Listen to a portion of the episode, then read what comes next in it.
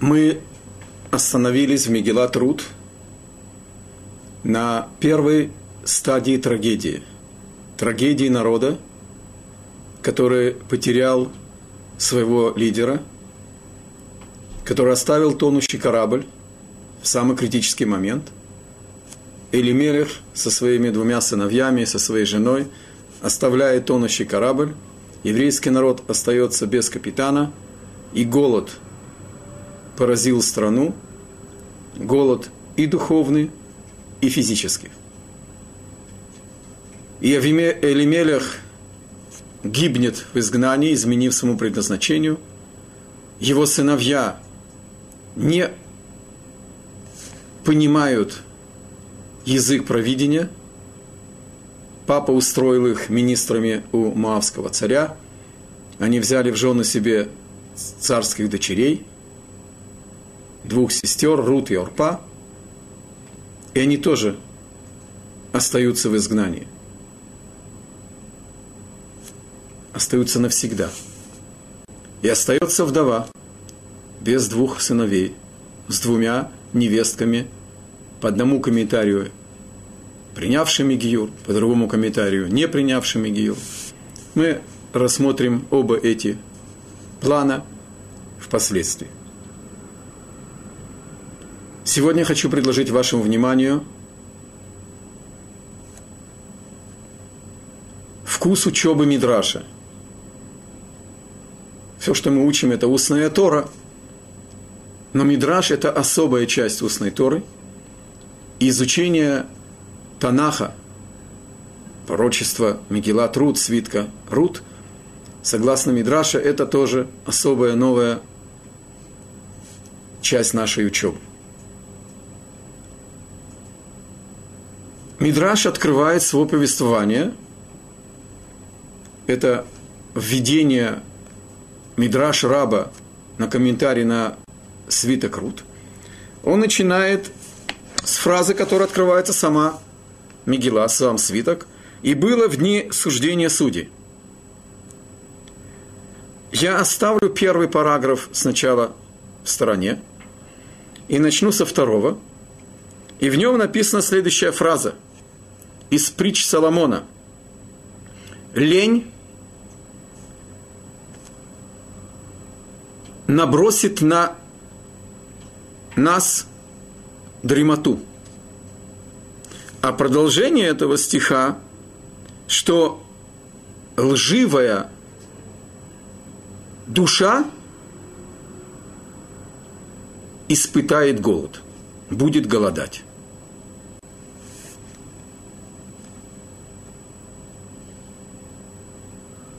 Спрашивает Мидраш, о чем тут идет речь? И приводит цитату. Когда умер Иешуа, евреи вышли из Египта, окруженные всеми чудесами, которые их сопровождали. Вошли в Израиль семь лет войны, семь лет разделения земли, и, наконец-то, они, каждое колено на своем участке, служат Богу. И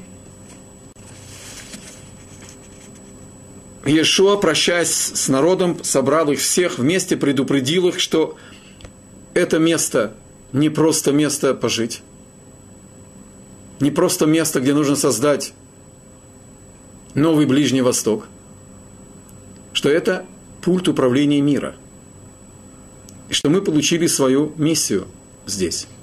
12 различных частей единства, 12 колена праца Якова – и он их предупреждает, что это место мы получили при условии, что будем жить согласно воле Бога. Есть инструкция не только как пахать и строить, и как воевать, есть инструкция еще и как жить, как любить, как дружить, и как относиться к своим лидерам. И мы уже касались с вами духовного закона, что когда евреи приняты на службу, им положена пайка хлеба. А когда мы перестали выполнять свое предназначение, и было в дни суждения судей, когда перестали слушаться своих судей, наступил голод. Но события, описанные в свитке Рут, они простираются на несколько сот лет от входа евреев в Израиль и после смерти Иешуа до царя Давида.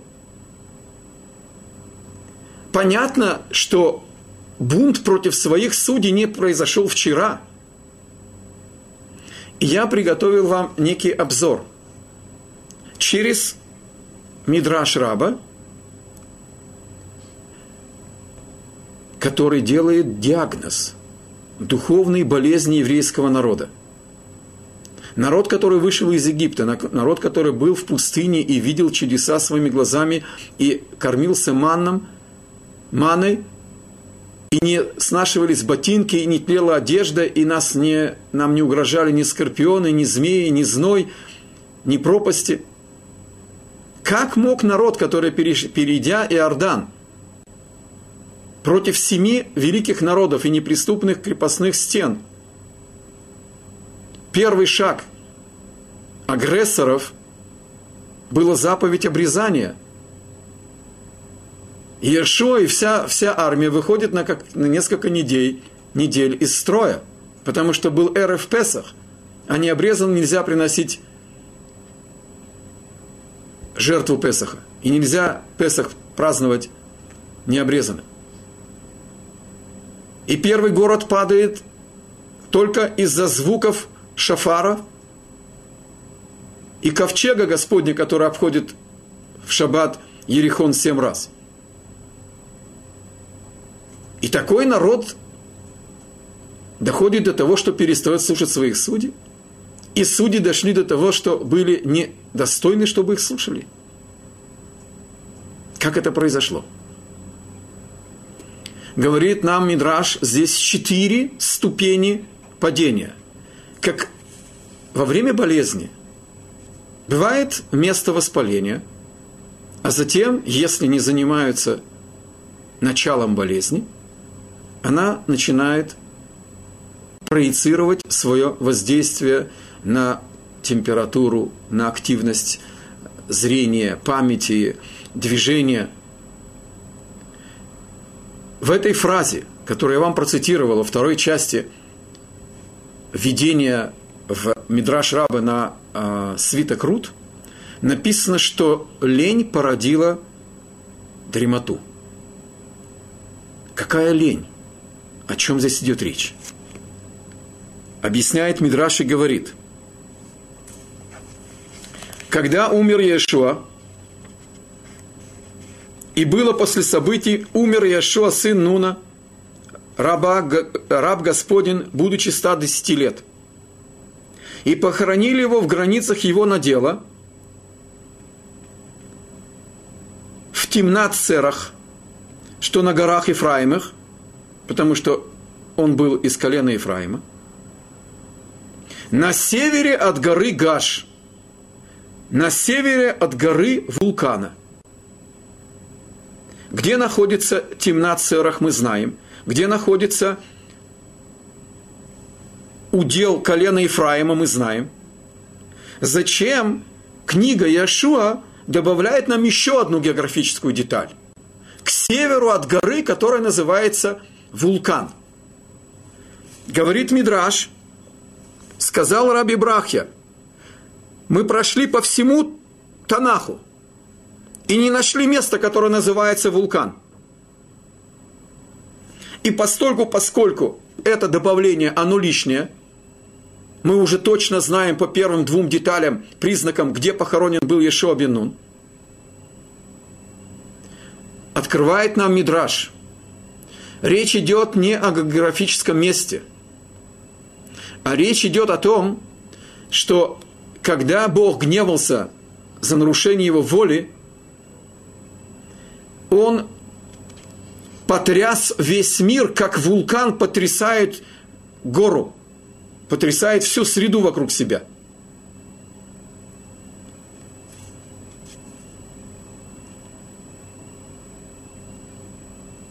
Почему Бог разгневался? Когда умер Моше,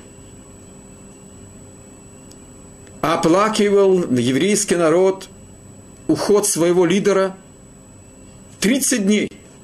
Когда умер Аарон Коэн, главный священник Аарон, брат Моше, 30 дней оплакивал его уход народ.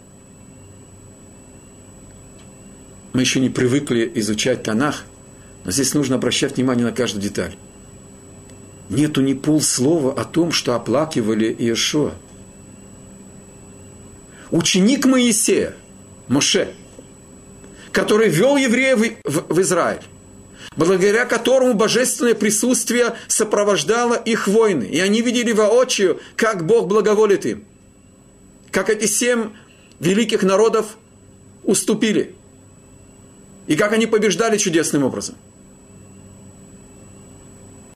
Благодаря его лидерству они получили это благословение, эту божественную помощь, эту божественную защиту. Они видели, что Бог за них воюет, а не они.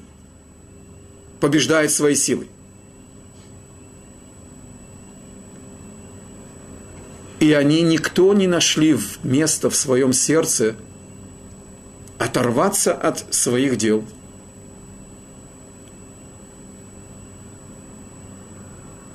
И поехать и отдать почести своему лидеру духовному. Продолжает Мидраш и говорит, тут, конечно, нужно знание иврита, но а, слово «гаш» – это вулкан, а Нидгаш – это возвратная форма, что человек, его а, вол, волнение от его дел захватило полностью, не оставило места ни для чего другого. Что это за трепет и волнение, которое Нидгашу Исраэль Асот евреям не осталось места в душе для Хеседа, для выказания памяти и почести Яшобину, потому что каждый занялся поселением. Заповедь заселить Эрец Исраэль.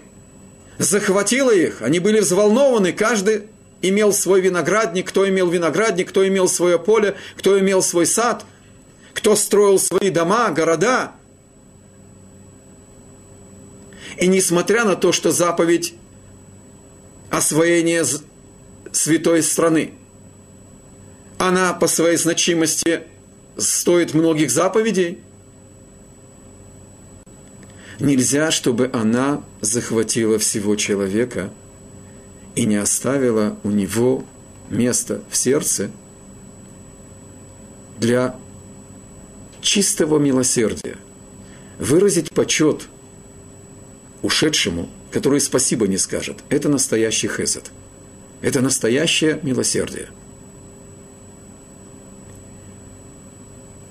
Слово «лень» связано с нашим материальным началом. Тело состоит из одного из четырех элементов, из чего мы созданы – земля, афар, и земля тянет вниз. Мы тяжелы на подъем. Увлечение и взгляд на заповедь заселения страны, как на главное, изменило пропорции в их вере – они поленились, то есть они погрязли в материальном, и Бог знал об этой опасности, и говорит Перкей де Раби Лезера, что человек должен заселять страну, но нужно уменьшить свой бизнес, свою деятельность физическую и заниматься Торой. То есть не прекращать ее, а поставить ее в правильной пропорции. И здесь есть еще одна опасность. Ставка на свои силы. Помните, человек проходит как хозяин необъятной родины своей. Ощущение, что от моих сил, от моих усилий зависит божественный план. И когда человек видит, как пустыня действительно превращается в сад, как строятся города, как строится, так сказать, община. И материальное благополучие достигается моими руками, понимание, что это лишь средство, а не цель, было потеряно. И то, что они не выразили милосердие своему лидеру, было началом духовной болезни – еврейского народа в этот период. Олам хесет ибане. Мир строится милосердием. Весь свиток Рут, пророчество, которое нам дал пророк Шмуэль, оно раскрывает нам, как началось лечение народа. А Мидраш Раба в видении к свитку Рут – открывает нам начало болезни. Казалось бы, такая незначительная деталь. И каждый себя оправдал, что и без него обойдется. И что он помнит, так сказать, величие Ешуа Бенуна в сердце. Но сейчас нужно подрезать виноградник, нужно снимать урожай, нужно молоть, нужно доить, нужно строить. Черствость души, которая огрубела погрязанием в материальную деятельность отодвинула духовные ценности в сторону. И это называется лень. Когда душа не может управлять полностью нашим телом, а наше тело начинает поднимать голову и представляет нашей вере не в той пропорции, в какой нужно, отношение между духовным и материальным, между полаганием на свои силы и верой в Бога, и теми принципами, по которым Бог сказал пользоваться этим миром, привела к тому, что эта лень породила дремоту. Что значит дремота?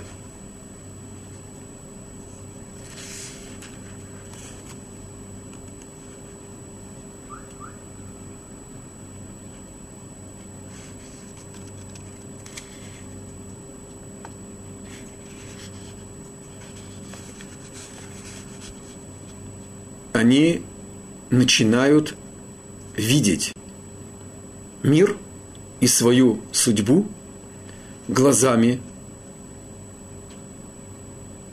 человека. Когда человек дремлет, его разум погашен. Силы души уступают в место управления.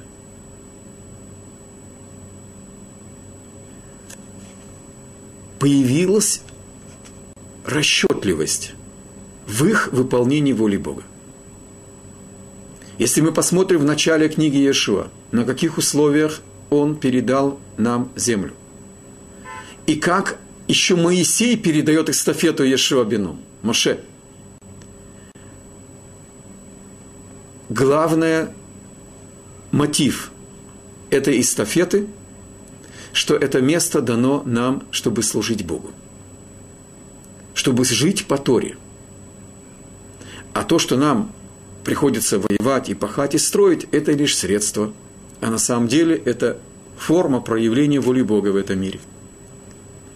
И когда Иешуа чувствовал, что он должен уходить, он собрал весь народ и предупреждает их. Он уже видел у них эти изъяны не все народы были изгнаны, не все народы были захвачены. И он их предупреждает и говорит, сложно служить Богу. Он не позволяет нарушать свою волю, особенно в этом месте. И нарушение договора меняет отношение к нам, наших врагов, и меняет нашу судьбу. Они клянутся, еврейский народ клянутся Иешуа, что они будут верны Богу. И сказано, и служил Израиль Господу во все дни Иешуа и во все дни скиним, старейшин, то есть мудрецов, которые долго жили после Иешуа долгие дни, и которые знали всякое деяние Бога, сделанное им для Израиля.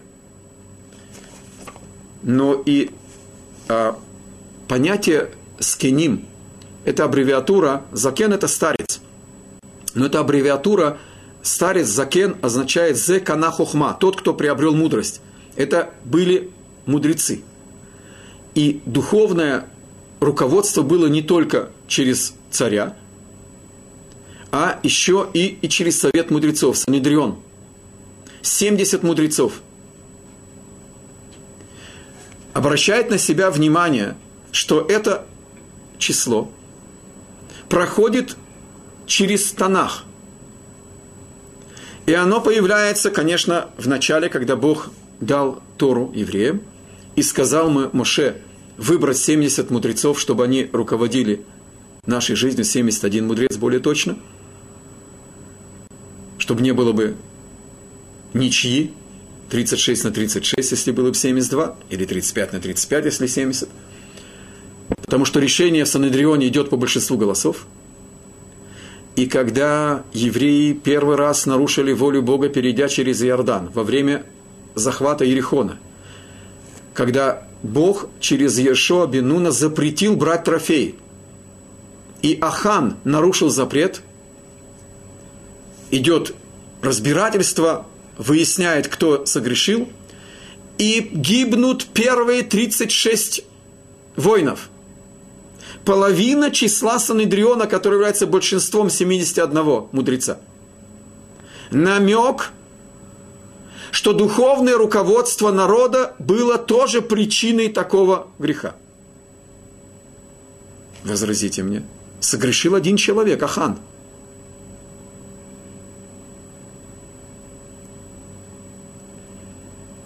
Я хочу привести пример – который пояснит, о чем идет речь. Бог обвинил весь еврейский народ в том, что было возможно, чтобы даже один допустил мысль, а потом и действие, нарушающее волю Бога. Атмосфера в народе была недостаточно цельной.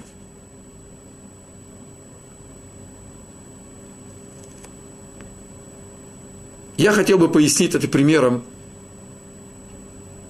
мою бытность в бывшем слава Богу, Советском Союзе, можно ли было бы себе представить, чтобы еврейская девушка в семье грузинских евреев могла бы себе позволить поведение не достойной еврейской девушки до свадьбы?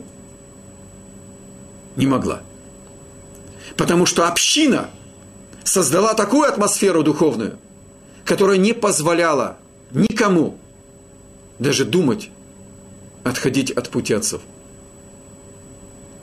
Итак, у еврейского народа есть не только структура, пророк, царь, санедрин, народ. Есть ответственность каждого за всех и глава народа, и главы народа, и духовные лидеры, и царь. Они ответственны за духовное здоровье всего народа. Мудрецы тоже не пришли отдать почести Иешуа. И поэтому здесь написано, что они продлили дни, а не годы. Потому что нарушение воли Бога включает духовный закон.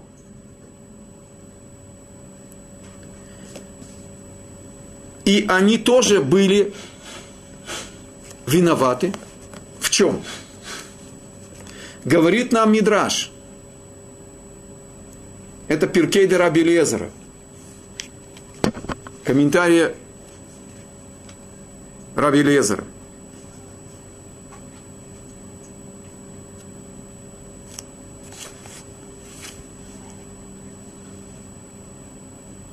Семьдесят тысяч погибли от колена Бениамина из-за истории с гулящей. Обратите внимание, снова число 70. Объясняет Мидраш, Хотя эти события были после событий с Рут и Бозом, но мы говорим, что мы рассматриваем этот период, и поэтому определенные явления, они имели место и раньше. Если колено были укорены Богом, что они не оторвались от своих, от своего увлечения, как вулкан, извержение, так сказать, радости и волнения от занятия поселенчеством. И не оторвались от своего поселенчества, от заселения страны, и не поехали на похороны Ешоби Нуна, мудрецы обвинены, что они не пошли в народ.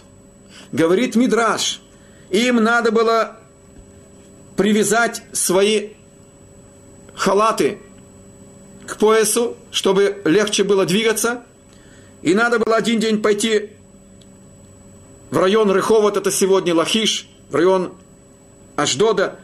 Другой раз в Бейтель, это в Самарию, в Иуда – в следующий раз еще в какое-то место, чтобы идти с места на место и преподавать Тору, и восполнить это нарушение иерархии между духовным и материальным. И учить народ не быть черствым, не быть ленивыми, заниматься этой духовной ленью, помочь душе высвободиться от оков материального занятия и успеха и ставки на свои силы. Мидраш понимает, что им было не до них. Если у них не было места для милосердия со своим лидером, они и учиться не хотели. Говорит Мидраш, даже если народ не хотел слушать, надо было все-таки идти в народ и преподавать Тору. И найти те возможности, которые позволили бы их все-таки открыть их сердца. Да, тогда не было Толдотру и интернета, и надо было пешочком топать, ну, может быть, на осликах, на верблюдах ездили. Надо было заниматься еврейским просветительством мудрецам. 71 мудрец. Не пошли в народ, 70 сыновей еврейского праведника казнены его их приемным братом от наложницы, который рвался к власти, и казнены на одном камне, и 70 тысяч евреев из колена Бениамина гибнут от рук евреев. Число 70 здесь нам свидетельствует вот об этой духовной болезни, об этой связи между головой и телом, между духовными лидерами и их народом.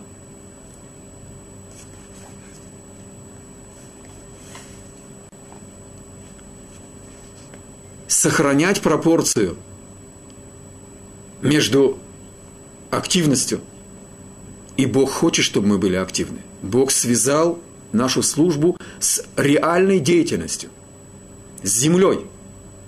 Но обратите внимание, он выделил одну двенадцатую часть еврейского народа левитов и не дал им землю. И они должны были воспитывать и обучать народ Торе и сохранять знания Торы. Они были духовной элитой. Получили города, не землю.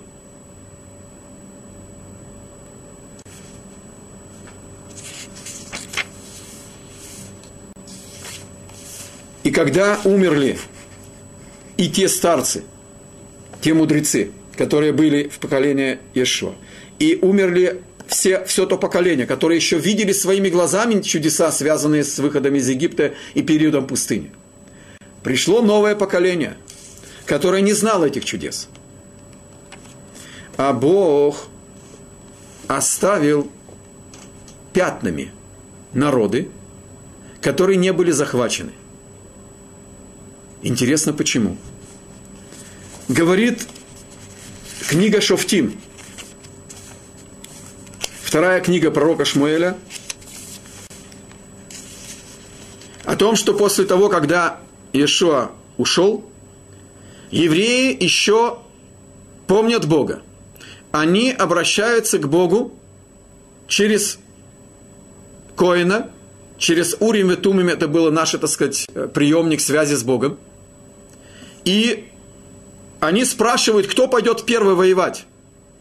Потому что начало войны очень важно засвидетельствовать свою силу, победу, чтобы все народы больше, так сказать, не начинали с нами. И поэтому выбрано самое мощное наше колено, колено Иуда. И ему удается вперед двигаться. И когда они захватывают хананейцев и фризеев, они захватывают царя Адони Безака. И здесь нас немножко смущает описание. Ему отрубают большие пальцы рук и ног. Он там убегает с поля боя, его ловят, значит, э, и когда ему с ним проделали все эти вещи, завопил он и сказал, и сказал Адони Безек, 70 царей с отсеченными на руках и на ногах их большими пальцами собирали пищу под столом моим. Как делал я, так воздал мне Господь. И привели его в Иерусалим, он там умер. Бог приказал евреям выполнить его приговор. Мы бы сами не дошли до таких садистских мыслей. И даже этот Гой, который издевался над своими врагами, которых побеждал, понял, что это ему мера за меру. Бог продолжает посылать знаки, сигналы – вы не в обычном месте, у вас необычная судьба. Да, вы должны воевать, вы должны выбрать самое сильное колено. Но вы мои слуги, вы мои посланники. Это необычное место и, необычное, и необычна ваша судьба. И вот здесь уже начинается эрозия. Помните, лень набросила на нас дремоту – Дремота – это уже субъективный, материалистический взгляд на свою судьбу. Оценка своей ситуации и своих сил через призму «я», а не Бог через меня управляет миром. И сказано, что колено Иуда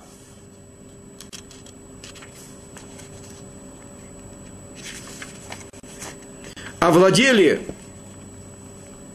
иудеи в горах, что было труднее – они пришли с Иорданской долины, перешли Иордан, Ерехо, и подниматься в Иудею, там, где сегодня там район Шхема, Бейтлехема, Бейтеля, слегка, э, это, это э, тяжелее воевать, захватывать, нападая на врагов, которые находятся на горе.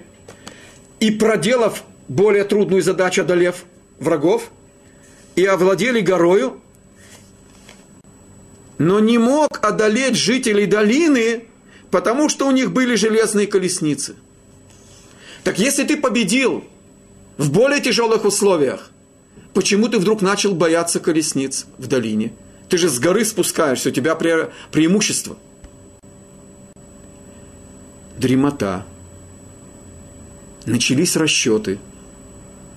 Это слишком опасно. Это слишком дорогой ценой. А можно и оставить их в покое. И дальше идет в книге Шафтим, книге Судей, перечисления, что также поступили и не изгнали значит, сыны Бениамина, жители Иерусалима Евусеев.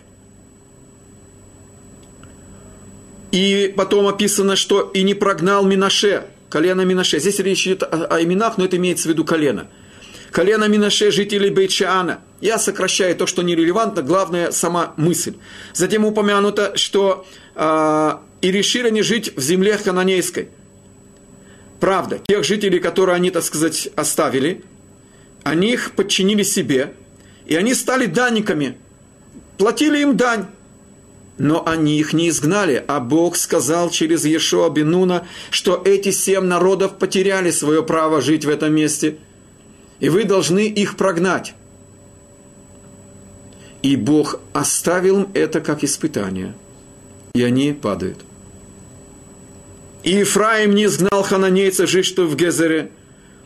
и э, жили хананейни среди его. Так есть те, которые хананейцы жили среди евреев, а есть, когда евреи жили среди неевреев.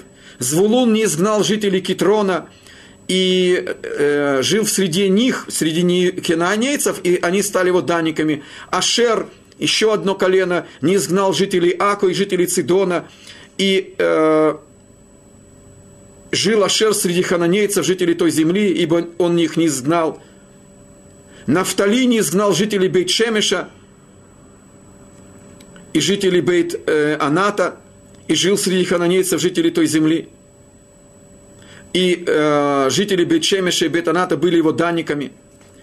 И эморийцы оттеснили сынов Дана к горе.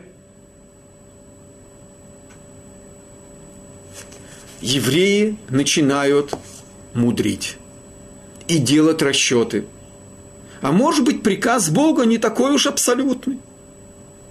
И можно здесь что-то не сделать, не до захватить, не изгнать, оставить, только брать под налоги, налог с них, дань, воцариться над ними, нейтрализовать, чтобы не мешали, не угрожали, укреплять свою силу.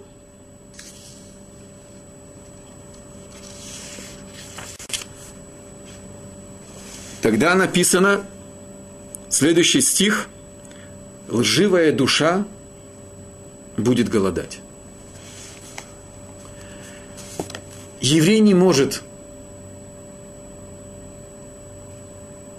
успокоиться. Его душа, она божественная искра в нем. Он должен себя уговорить, что он прав. Он должен оправдать себя. И когда мы видим укоры – Бог посылает им предупреждение. И Пинхас приходит к ним и напоминает им исход из Египта. Напоминает им, что был заключен союз.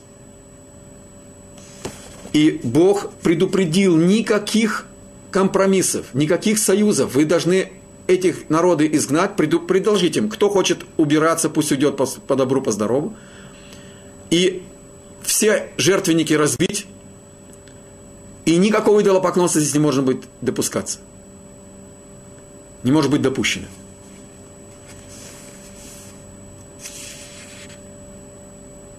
Они, как только, так сказать, умер Иешуа, и пришло новое поколение, начинают менять свои принципы – и это соседство было не, без, не без, э, э, нейтральным. И стали отдавать своих сыновей за их дочерей, и брать их дочерей для своих сыновей, и стали служить их Баалу и Ашторату.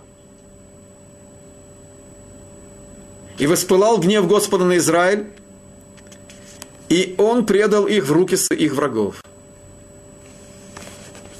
И сначала нас начинают побеждать внешние враги. Арамейский царь, потом Мавитянский царь, потом Амаликитяне, потом Медьян, Плештим. И Бог учит нас и укоряет и говорит, до какого времени вы будете когда прижало, начинают вопить, вспоминать о Боге. Как только полегчало, и каждый раз, когда он посылал судей, и они спасали еврейский народ. Устанавливал спокойно 40 лет, на 80 лет.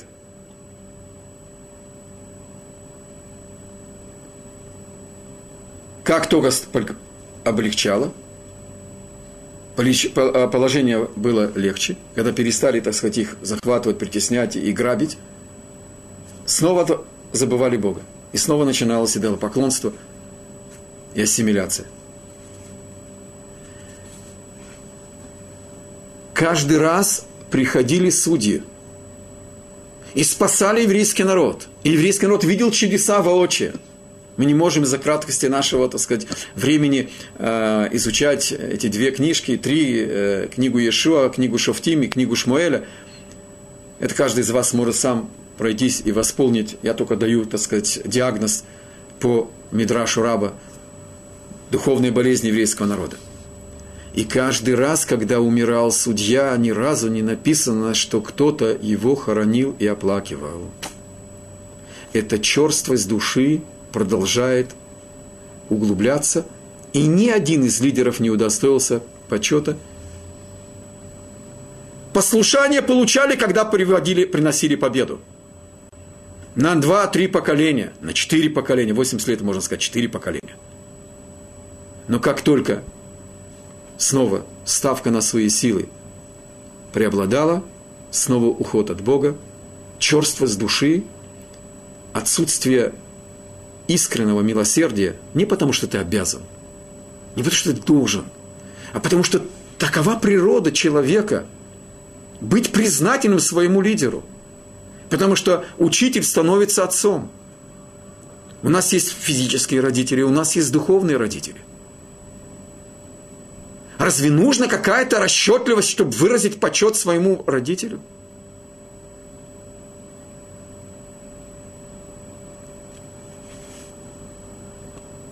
И это объяснение лживости души. Нет постоянства, неустойчивость в своей вере. Потому что когда человек опирается на Творца, и его вера полная – его не выбьют из седла веры ни испытания, ни страдания, и не даже враги сильнее нас, и не беды, и не успех, что иногда тяжелее.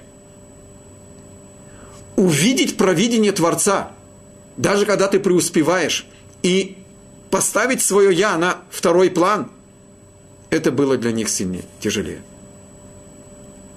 И эта неустойчивость, это как Ванька-встанька, сегодня так, завтра так, переворачивание, так говорит язык Торы. Их изворотливость, их живость породила голод. И приводит Мидраш странное свидетельство. Пророк Амос говорит, вот преднастанут дни – слово Господа. И я пошлю на голод, э, на землю голод. Не голод по хлебу и по, по, без, без хлебия или безводицу, а голод услышать Слово Божие. И будут скитаться они от моря к морю. И с севера к востоку будут скитаться они, ища Слово Божие, но не найдут его –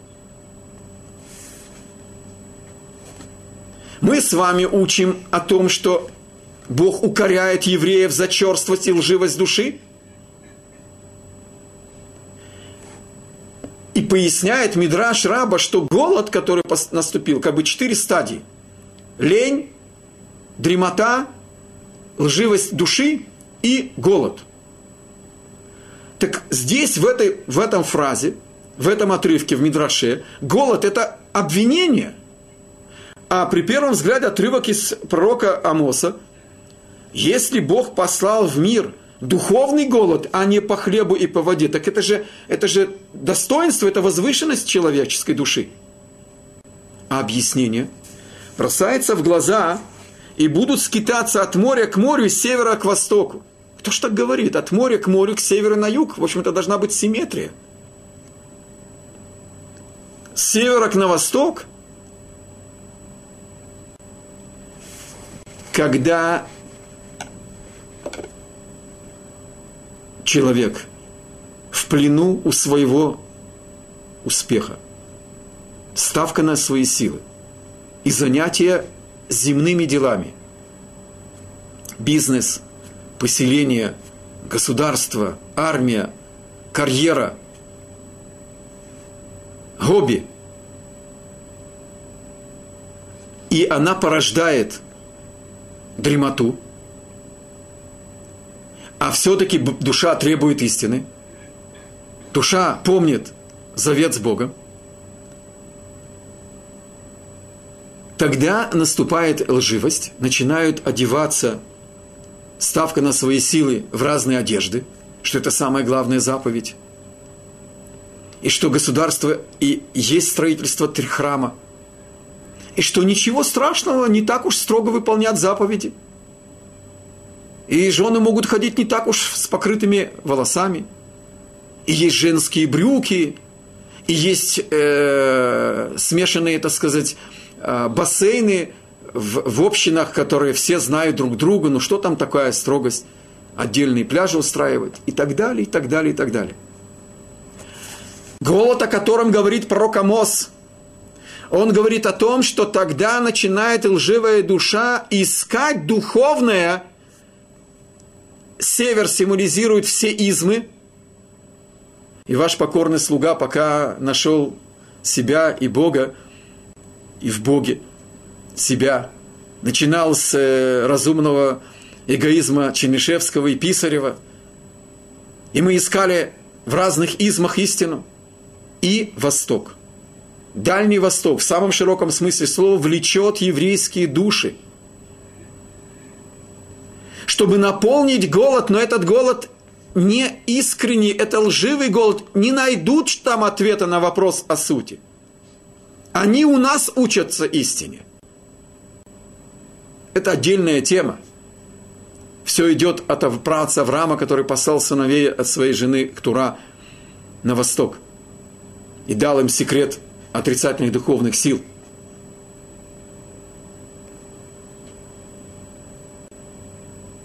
Я вам сказал в начале урока, что я опущу первый параграф.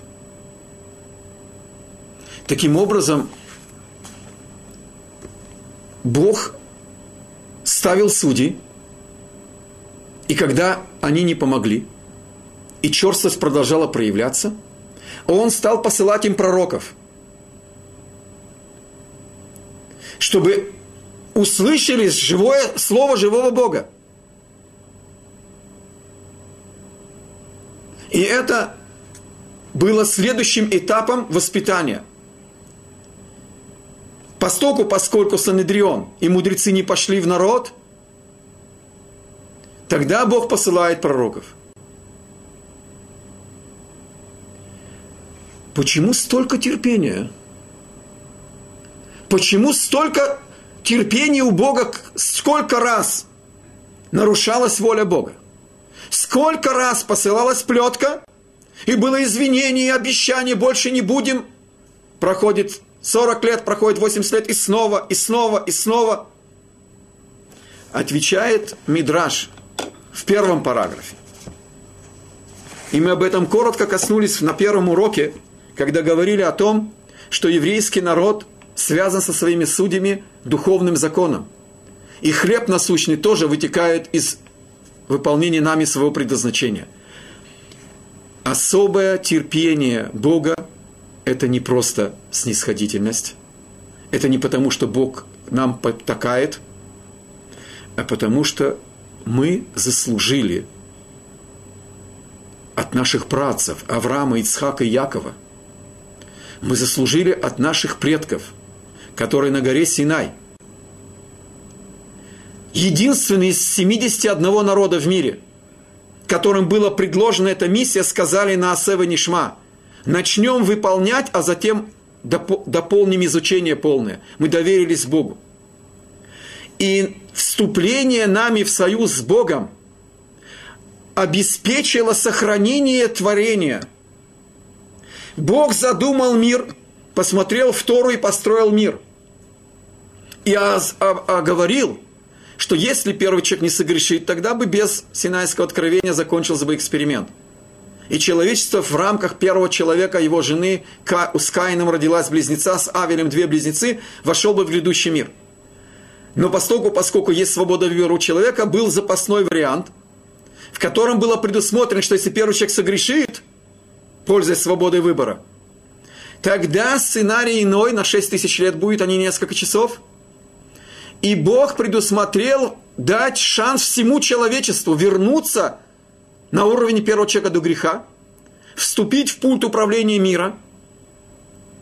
А все народы испугались ответственности, испугались того, что нельзя жить как хочешь, И что хлеб насущный будет зависеть от того, насколько ты выполняешь волю Бога. И что надо будет отвечать за свои слова, за свои мысли, за свои... То, что ты слышишь. И 24 часа жизни – это служение. И от твоего поведения зависит судьба всего мира. И Бог оговорил, если люди бы не приняли эту Тору, тогда бы Он вернул бы мир в хаос.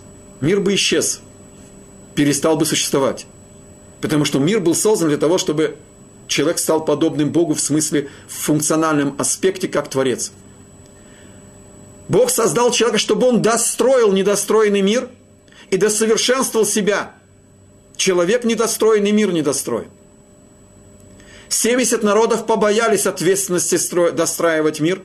Тем более, что они получили мир не только недостроенный немножко в начале, а еще разрушенный всеми грехами всех поколений от первого человека до Синайского откровения почти 2400 с лишним лет после первого человека.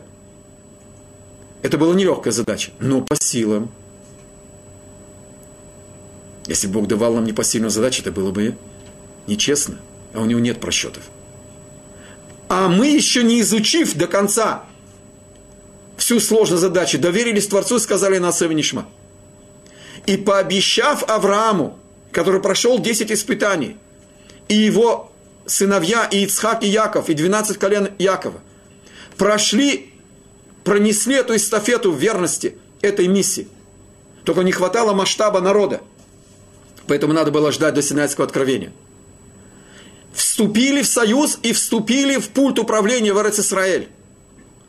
И сказал Бог, это первый параграф вступления в свитки Рут –